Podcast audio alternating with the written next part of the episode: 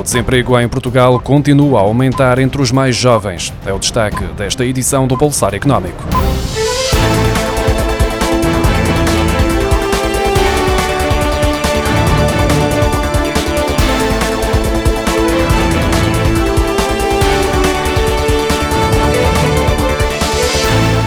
Crise pandémica continua a ter impacto no mercado de trabalho, em especial nas faixas etárias mais jovens. As oportunidades de trabalho que surgiram no ano passado foram mais direcionadas para profissionais acima dos 44 anos, tendo o emprego acima desta idade registrado um crescimento de 6,5% face a 2020.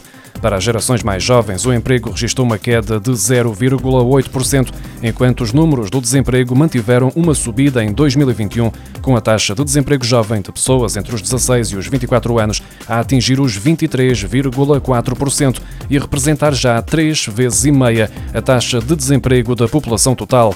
Se a comparação for feita com 2014, o ano que marcou o início da recuperação de emprego após a crise financeira, percebe-se que este indicador é hoje pior do que no final da crise que levou à intervenção da Troika em Portugal, uma vez que, nesse período, a taxa de desemprego jovem representava duas vezes e meia a da população total. O desemprego jovem estava a cair há oito anos e agora a tendência é a inversa. Para o Observatório do Emprego Jovem, esta é uma realidade muito preocupante. Ter jovens há mais de um ano sem trabalhar pode levar a que essas pessoas acabem por desistir e começam a estar excluídas.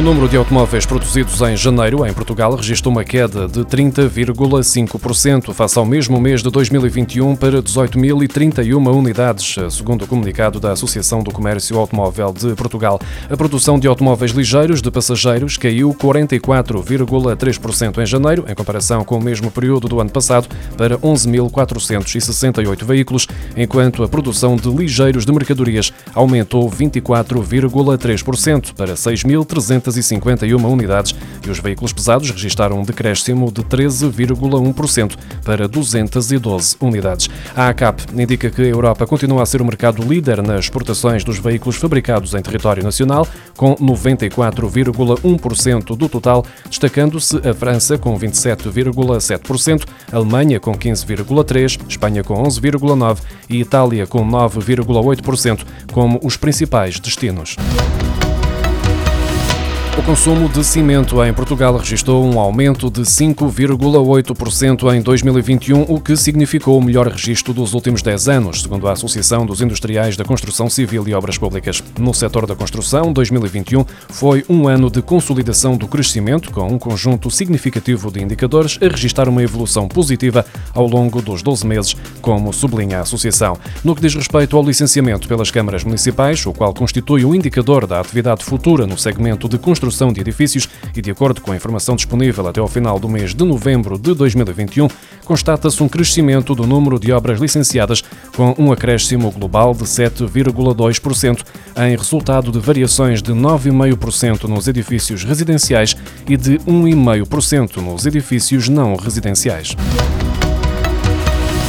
A MDS, uma multinacional portuguesa de consultoria de riscos e seguros, revela que as empresas portuguesas estão desprotegidas face aos impactos dos ataques cibernéticos, apesar de mais de um terço dos empresários e gestores identificarem o risco cibernético como um dos principais problemas que enfrentam, segundo o estudo MDS Research Situação Económica em Portugal. As estimativas da multinacional portuguesa apontam para uma penetração residual dos seguros para riscos cibernéticos em Portugal, com menos de 1% das empresas a terem esta ferramenta de transferência de risco.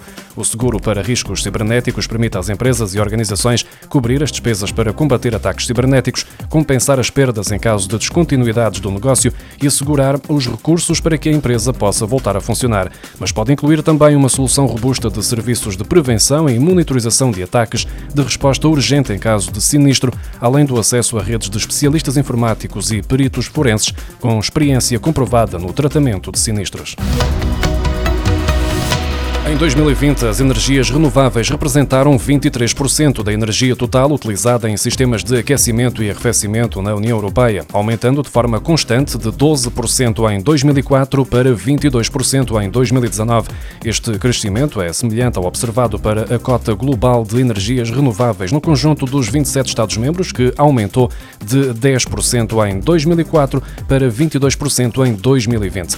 Entre os Estados-membros, a Suécia destaca-se com 66%. 61% da energia utilizada para aquecimento e arrefecimento em 2020 proveniente de fontes renováveis. Estónia e Finlândia, ambos com 58%, Letónia com 57%, Dinamarca com 51% e Lituânia com 50%, seguem o exemplo, com mais de metade da energia usada para esses fins proveniente de energias limpas. Portugal surge em sétimo lugar, com 41,5% do aquecimento e arrefecimento a ser garantido pelas energias renováveis.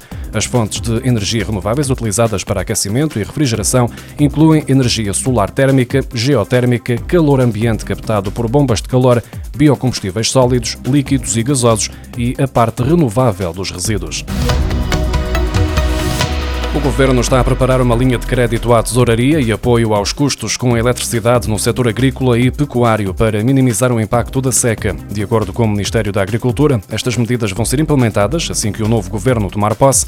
Neste momento já está disponível uma linha de crédito de curto prazo com juros bonificados, a que se soma outra do Banco Europeu de Investimento com 300 milhões de euros de dotação. Neste caso, as candidaturas devem ser apresentadas junto do BPI, Santander, Caixa de Crédito Agrícola ou da Caixa Geral de Depósitos. Yeah.